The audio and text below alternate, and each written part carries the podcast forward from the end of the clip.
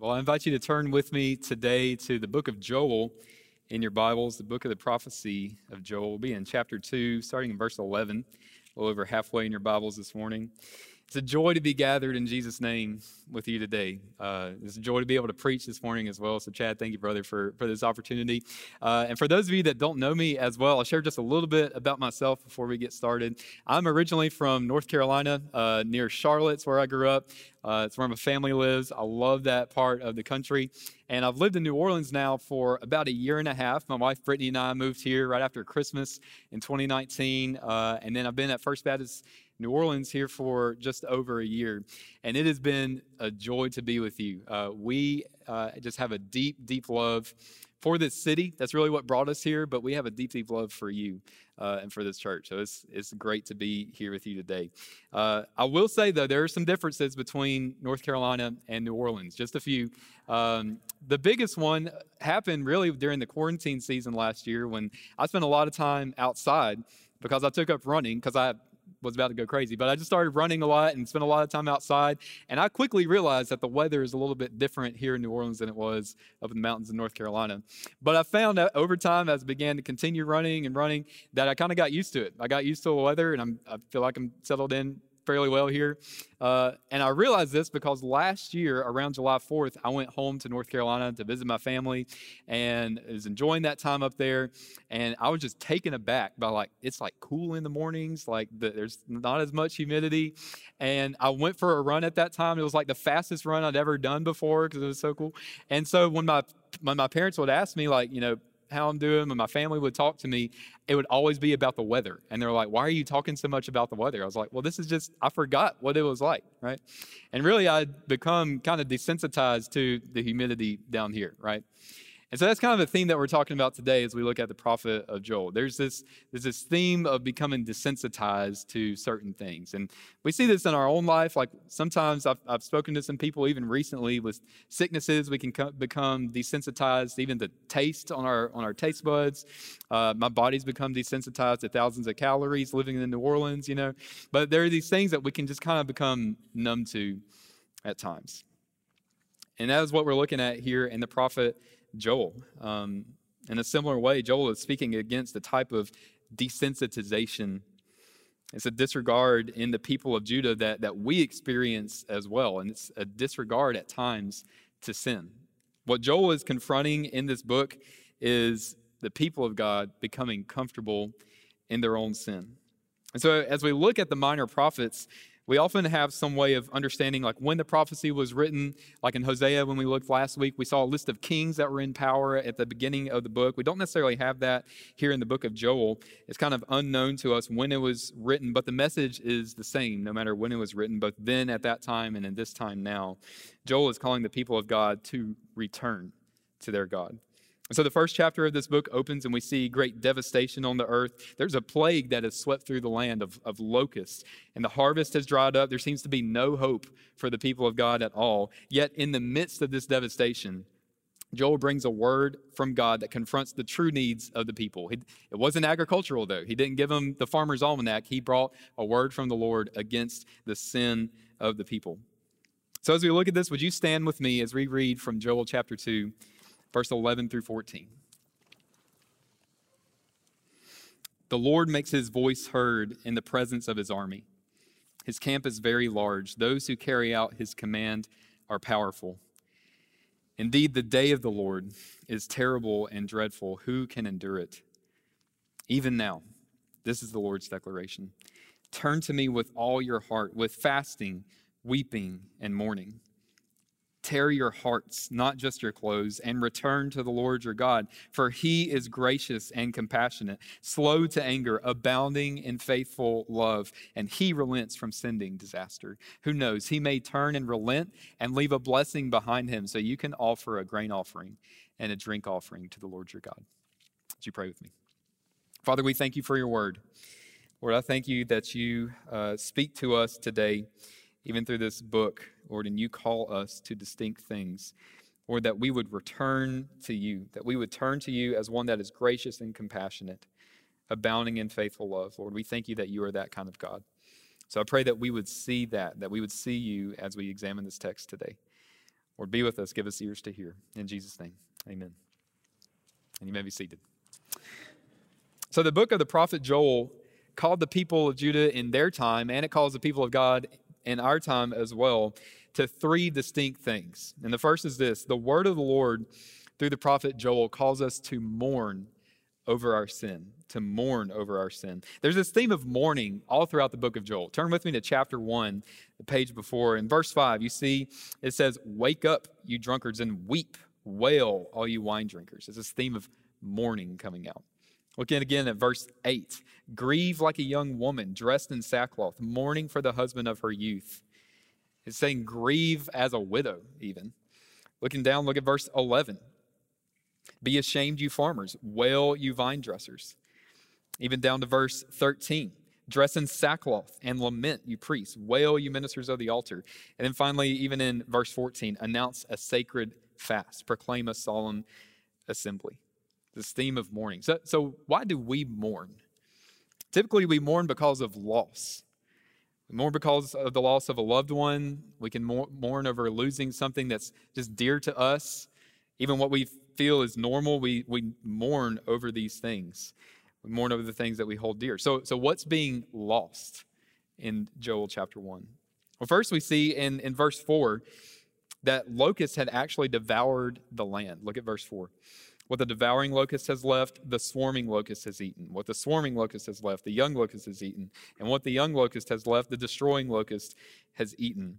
So this first passage examines the devastation that came from an attack of locust swarms. Verse 6 describes it as an army without number, with the teeth of a lion and the fangs of a lioness. And these locusts brought total destruction to the land.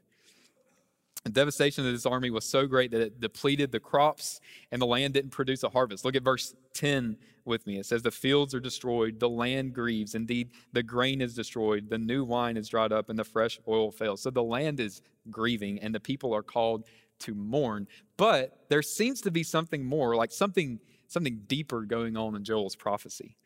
Locust plagues were not uncommon. They, they, were, they were rare, but they weren't uncommon in Joel's day. Agriculture, you ask anybody that's in that profession, it's a fickle thing. And so, like, having trouble and difficult years in the fields is something that isn't necessarily often, but it, it happens every now and then. So, why is Joel focusing in so much on these failing crops and on the land? And what we see in this passage and throughout this book is that the empty fields are an external indication of an internal reality. So as we look, we see that just as the grapevine had been devastated, so had the heart of God's people been devastated as well. And just as the fields had been de- destroyed, so had the heart of Judah been destroyed as well. Just as the grapevine had been dried up, so had the heart of God's people been dried up. Because Judah had fallen far from its covenant relationship with God. They were in sin. And this is no small fact. It's not something to gloss over.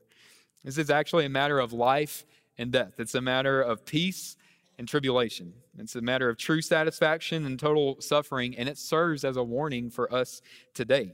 Because the, the curses that we see from God's word through Joel are not these random, angry outbursts from a God that's throwing a tantrum. They're, they're actually rooted in Leviticus 26, all the way back in the book of the law.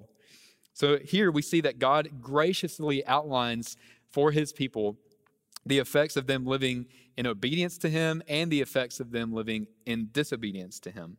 Obedience would bring blessing and joy in their relationship with God, and disobedience, turning from that relationship, would naturally bring pain and hardship.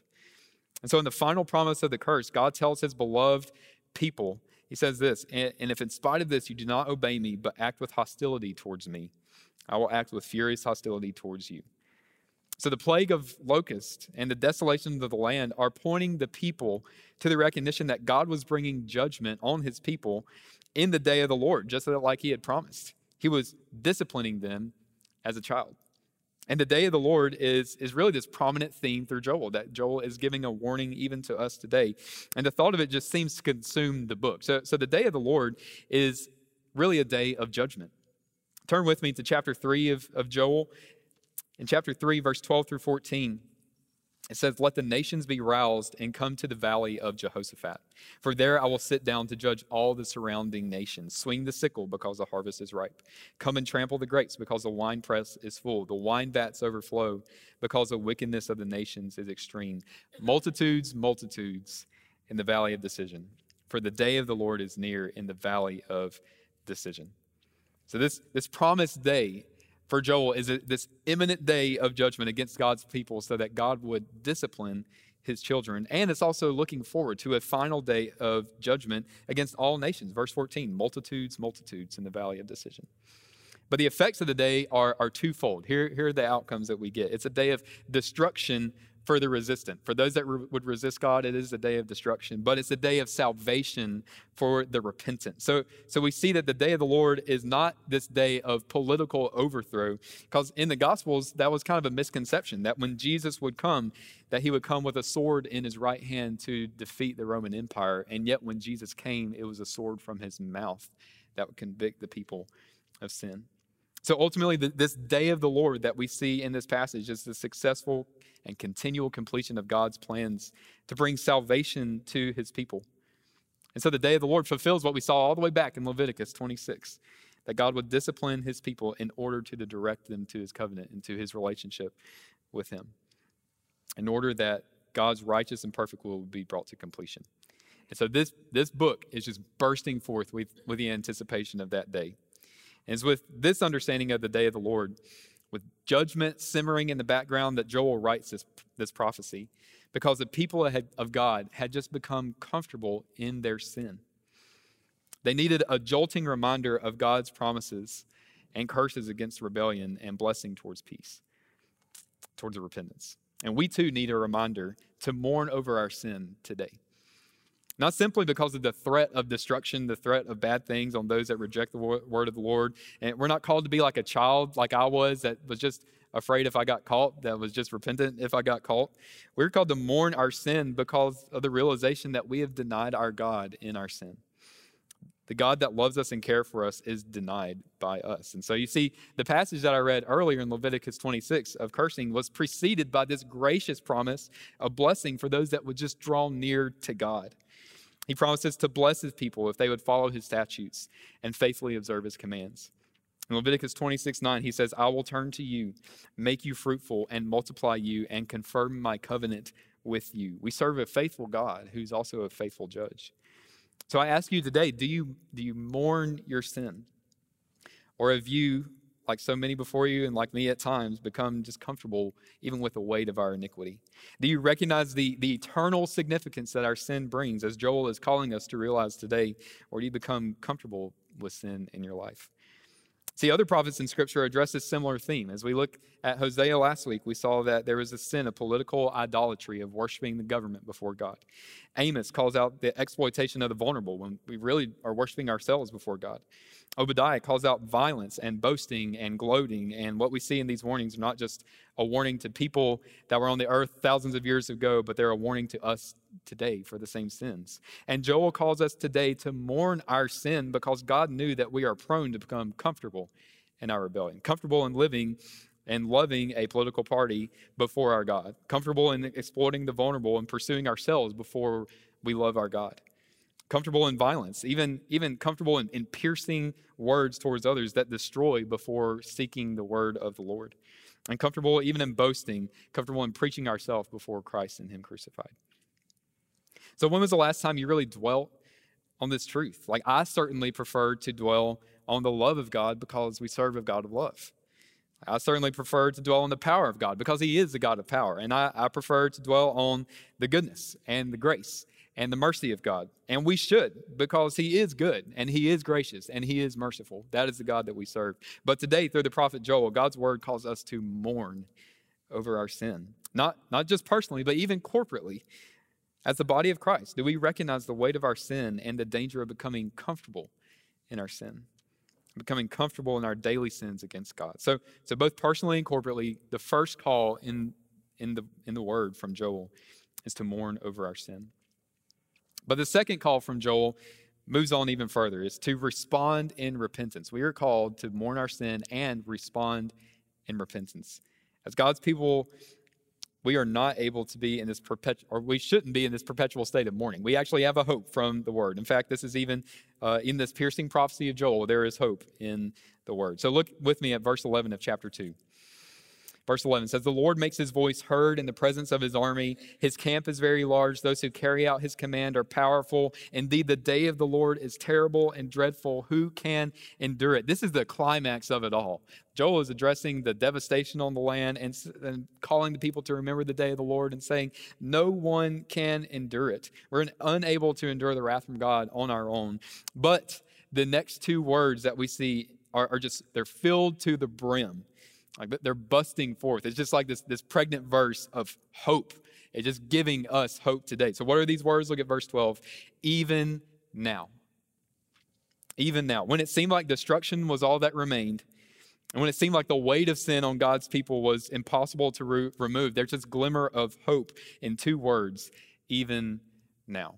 We love seeing this kind of hope in two words. If you are an Avengers fan, you know exactly what this is. In the last movie, at the final battle of Earth, you see Captain America, and he's doing everything that he can. He's just got a couple other Avengers with him. He's fighting, he's pulling out all the stops, he's doing every move he can do. He picks up Thor's hammer, didn't even know he could do that. He starts fighting as best he can against their biggest enemy, Thanos, and then it just doesn't seem to be enough. Like, it seems like you're just he just keeps getting beat down, keeps getting beat down, and you begin to start losing hope.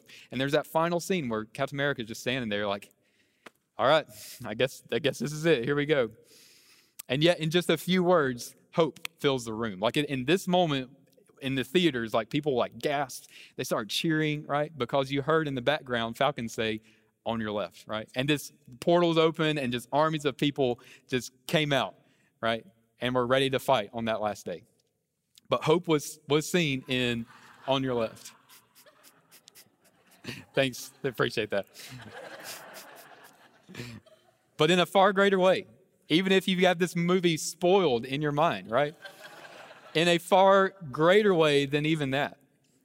In the book of Joel, in the midst of great destruction, because not even the Avengers could withstand, right? Like, who can endure it? Verse 11 Who can withstand the day of the Lord?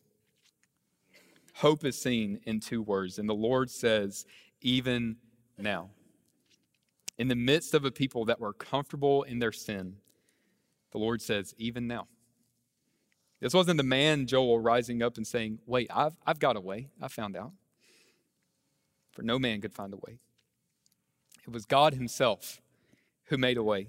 Even in the midst of when, when the sinful people were living, He looked down and said, Even, even now in the midst of the promise that the Lord would judge the living and the dead. God said, No, even, even now. In the midst of your life, wherever you are, whatever you've done, and whatever you're doing right now, God says, even now. And this is what he says. He, he doesn't stop with those two words. He's got a full declaration. Look at verse 12. He says, This is the Lord's declaration. Turn to me with all your heart, with fasting, weeping, and mourning. He says, Turn to me with everything that you are. God is telling his people that even in the midst of their sin, he has compassion on them. And even when they're rebellious, God is providing a means for redemption. God is calling his people to respond in repentance. Now, repentance carries with it this idea of turning. God, God is calling and saying, People, I want you to turn to me. They were facing this way towards what they wanted, doing what was right in their own hearts. And God said, No, this is not the way. I want you to turn and follow me. I want you to come to me with repentance. And this is not just some new concept that Joel came up with, nor even in the Old Testament. We see it everywhere in Scripture. God, in His grace, actually outlined this kind of repentance all the way back in Deuteronomy chapter 4. In this passage of warning and promise, God says that in repentance, His people would search for the Lord your God, and you will find Him when you seek Him with all your heart and all your soul. We find true repentance when we seek God with all of our heart. But notice that both in Deuteronomy and in Joel, it specifies that we must repent with our whole heart. See, God knew that we are prone to try and repent without submitting everything to the Lord. And this discipline of repentance and turning was manifested in many outward ways in the Old Testament. And we see it kind of displayed here in Joel. In chapter one, we saw these actions like dressing in sackcloth, like weeping, fasting, and even tearing their clothes. And yet God knew that we would be tempted to carry out these steps, the actions of repentance, to get a desired effect without truly repenting in our hearts. Grow, growing up in North Carolina, I think it was a, a, requirement that I watch the Andy Griffith Show. So this reminds me of a great episode of the Andy Griffith Show. Okay, so Opie, Andy's child, is has met this new kid in town. The kid's from Raleigh, and the kid just gets whatever he wants. And this new kid begins to tell Opie, like, "Here's what I do. Here's how I manipulate my parents. I, you know, I scream, I hold my breath, throw a tantrum, all these things." So Opie said, "All right, I'm gonna try it out." So he goes to his father and just starts doing these things.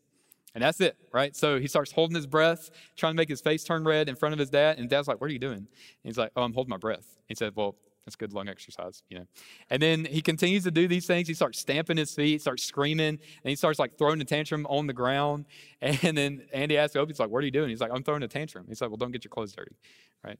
There was no response. The desired response was not received because Opie was just doing the things, hoping to get something. Andy was never going to let him do it anyway, right? But like Opie was just doing these things that the kid had told him to do, but Andy knew like he's just he's just doing the actions.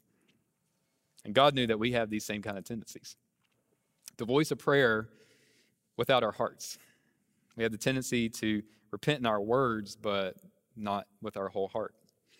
So he addresses it even here in his word and says, Turn to me with all your heart, with fasting, weeping, and mourning. Tear your hearts not just your clothes. God wants the internal reality to match the external indication.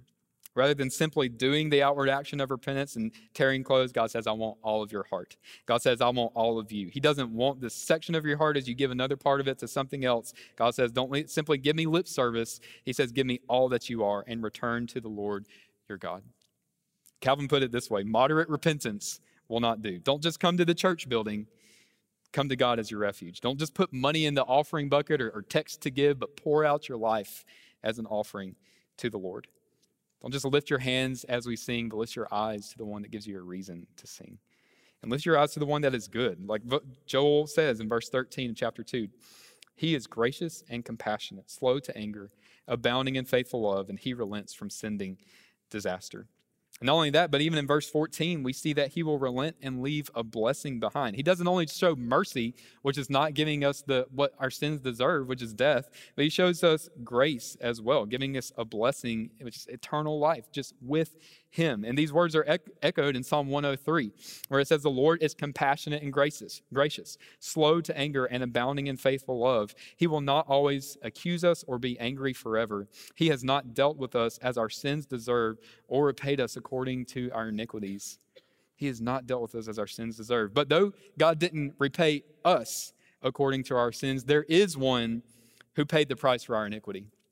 There is one who himself bore our sicknesses and he carried out our pains, but we in turn regarded him stricken, struck down by God, and afflicted. There is one who himself suffered for sins once for all, the righteous for the unrighteous. There is one who redeemed us from the curse of the law by becoming a curse for us. And there is one who was pierced because of our rebellion, crushed because of our iniquities. Punishment for our peace was on him, and we are healed by his wounds, and his name is Jesus. Jesus Christ the crucified.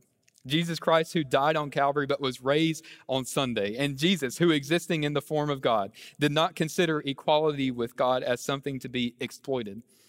Instead, he emptied himself by assuming the form of a servant, taking on the likeness of humanity. And when he had come as a man, he humbled himself by becoming obedient to the point of death even the death on a cross. For this reason, God highly exalted him and gave him the name that is above every name, so that at the name of Jesus, every knee will bow in heaven and on earth and under the earth, and every tongue will confess that Jesus Christ is Lord to the glory of God the Father.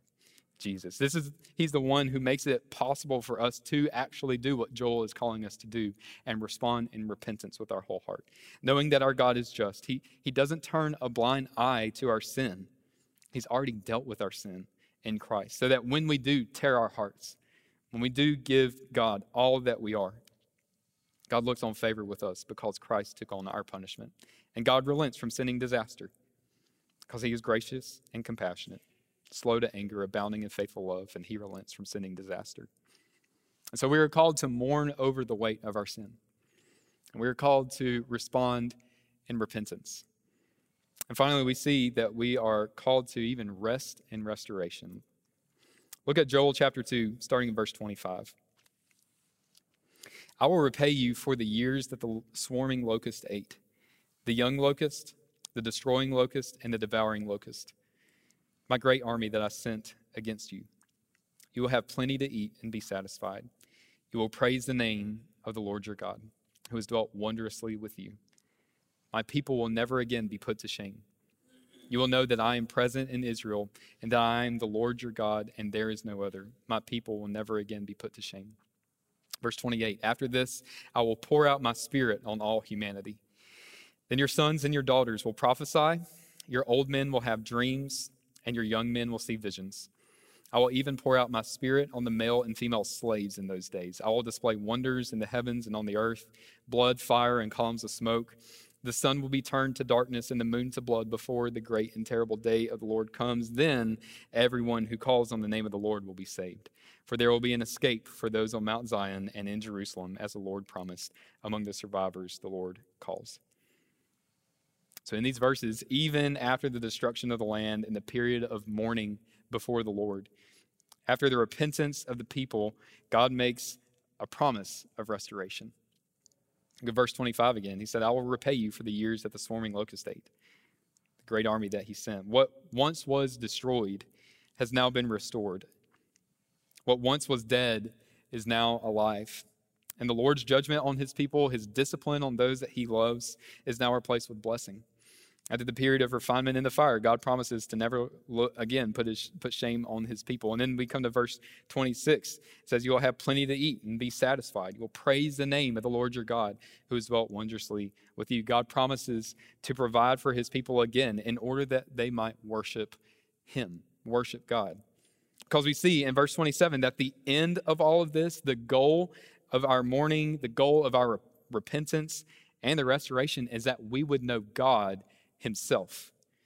Look at verse 27. You will know that I am present in Israel and that I am the Lord your God and there is no other. My people will never again be put to shame. The goal of our salvation is God the goal of our salvation is God himself and that we would know him alone. God promises that we will be he will be present with us so that our faith is not us striving as hard as we can to get to God but actually God comes to us. And this is good news, but it doesn't even stop there.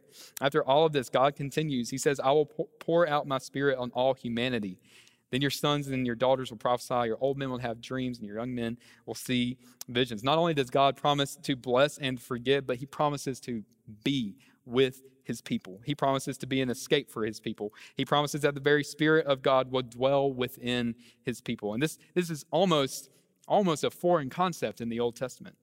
In this, this section of scripture, we see that the Spirit of God really comes on specific people at specific times for a specific purpose. He came on Joshua to lead the people of God in the promised land, he came on the judges for deliverance, he came on King Saul, and he came on David, he came on the prophets.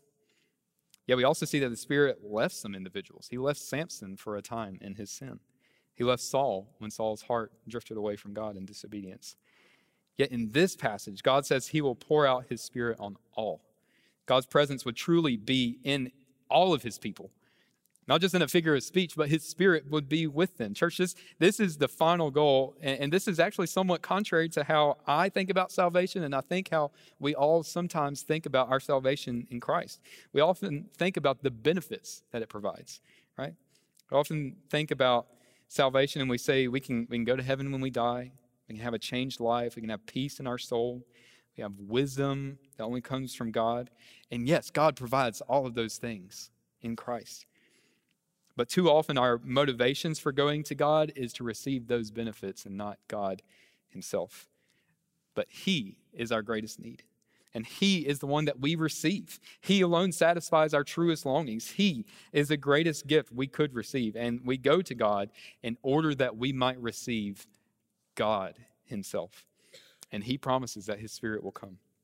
Both sons and daughters, male and female alike, both old men and young men, senior adults, empty nesters, the middle aged, single and married, young couples, young adults, teenagers, graduates, students, preteens and children, God said his spirit would come. And he doesn't even stop there. He continues to go. Look at verse 29. I'll even pour out my spirit on the male and female slaves in those days. No one is excluded from this offer of the Spirit of God.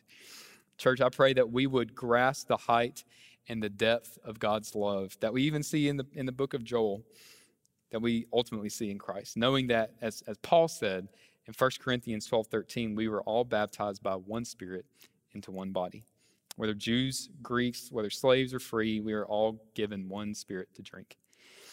And we see this promise fulfilled. God makes this promise here in Joel, but we see it fulfilled in the New Testament. Today, in fact, since it's the seventh day since Easter, Christians all over the world celebrate Pentecost because of the fulfillment of what we see in Joel in Acts chapter 2.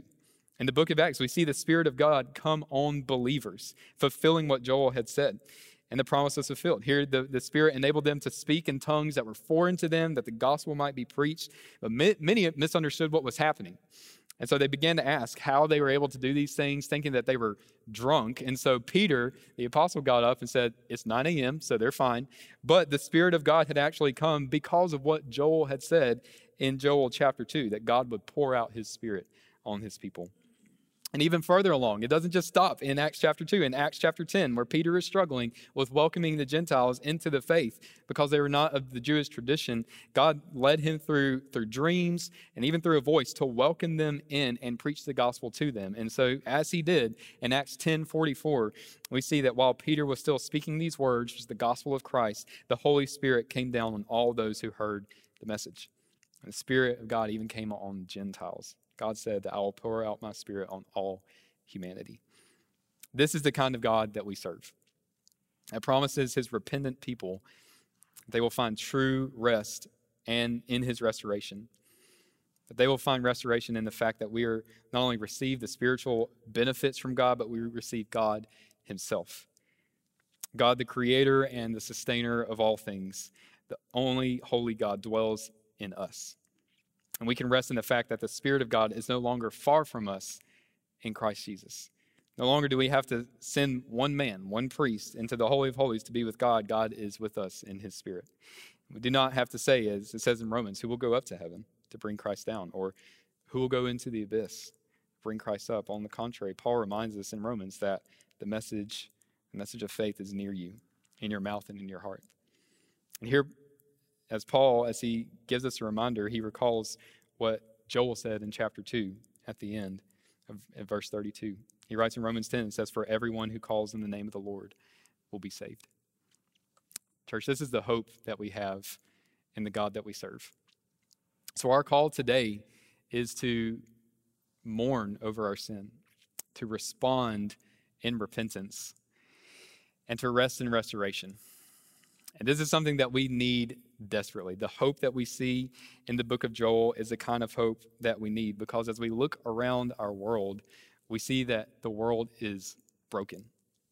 As Joel saw in his book, and as we look at our own lives, at our own motivations, the things that we struggle with, as we look at the world around us, we see that something is not right. Like something is broken. And it is not what God had designed in his perfect plan. So we look, we see that God created all things good. God, as he even said in his word here, that God desires a true relationship with his people. And yet, because of our own desires, of us turning this way away from God and saying, I want to do things my way, I think my way is better, because of our sin, we are separated from our God. And yet, God, in his gracious love, says, even now, even now, he sent his son, Jesus, into the world who lived not the way that we live. The relationship that Jesus had with God was the exact kind of relationship that he wanted us to have with God. The relationship that he had with man was not the kind of relationship we have with man, but it was the kind of relationship that God had designed for us. And yet, because of our sin, Jesus went to the cross and died for us because the Bible tells us that what we get in return for our sin and our rebellion is death. So Jesus took that death himself and died on our behalf. And he was buried for three days. He was buried, and yet he rose again on the third, defeating not only sin, but death as well, so that we can claim the victory in Christ alone. So he appeared to many, and then he ascended to heaven and promised what we see in the book of Joel, what we see in Acts, that the Spirit would come. He ascended and said that the Comforter will come, the Helper will come. And so we, as God's people, have the promise of the Holy Spirit even within us. But Jesus said, I will return one day. This day of the Lord. I will return, and you will be with me. And we will be able to grow back into God's design. So even through the Spirit, we are able to grow back into what God has designed for us. This is the hope that we have. And so, as we dwell on the gospel, I would ask each of you in this room whether you have you know God truly, whether you consider yourself near to God's design or whether you consider yourself far. I would call you to do what Joel has called us to do today, to mourn over your sin. If you've never thought about the weight of sin in your life, I encourage you to dwell on it, to recognize the weight that we carry based on what Joel has told us. And, and believer, I would encourage you as well. I challenge you to dwell and mourn over our sin, to recognize what Christ has done for us. But it doesn't stop there, knowing that God says, even now, turn to me with all your heart, to respond in repentance. So if you've never done that, I'll be available up here. This is the time for prayer where you can make that decision to actually re- return to God and repent to Him. But even believer, this is a challenge to you today as well to continually return and repent to the Lord that we might understand what it is to rest in the restoration of God, to have His Spirit living within us. So, as we do, I invite you to stand. This is a time for you to spend in prayer, to respond as we sing.